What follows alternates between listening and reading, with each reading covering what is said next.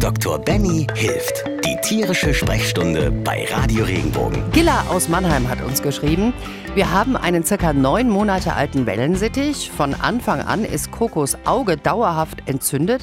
Die Hinterkralle ist beim Runterstellen auf die Stange nach vorne geknickt, das Gelenk oberhalb immer noch geschwollen.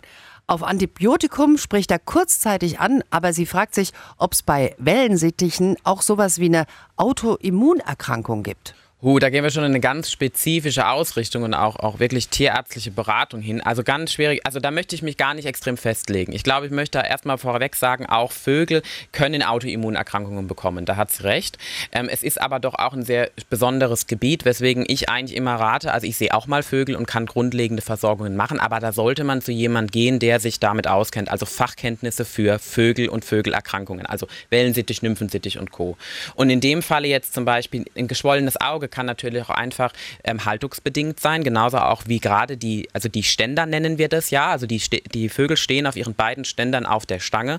Und da kann auch sehr viel einfach durch die Haltung sein. Also wichtig gerade bei Vögeln ist ein wichtiger Tipp, Naturstöcke, die unterschiedlich dick sind, unterschiedlich breit, dass sie ihre Füße auch schön bemuskelt lassen, dass keine ähm, besondere Druckbelastung immer auf einer Stelle ist. Und auch was ganz schlimm ist, was viele verkaufen, ist leider diese Stangen, die die Krallen abwetzen. Die machen Ballenentzündungen, die machen Schwellungen. Das sollte man immer vermeiden. Das heißt, hier wäre auch wichtig, erstmal abzuklären, bevor man sehr exotisch denkt. Ich weiß, man denkt immer sofort an das Zebra unter den Pferden, aber meistens ist es doch ein Pferd.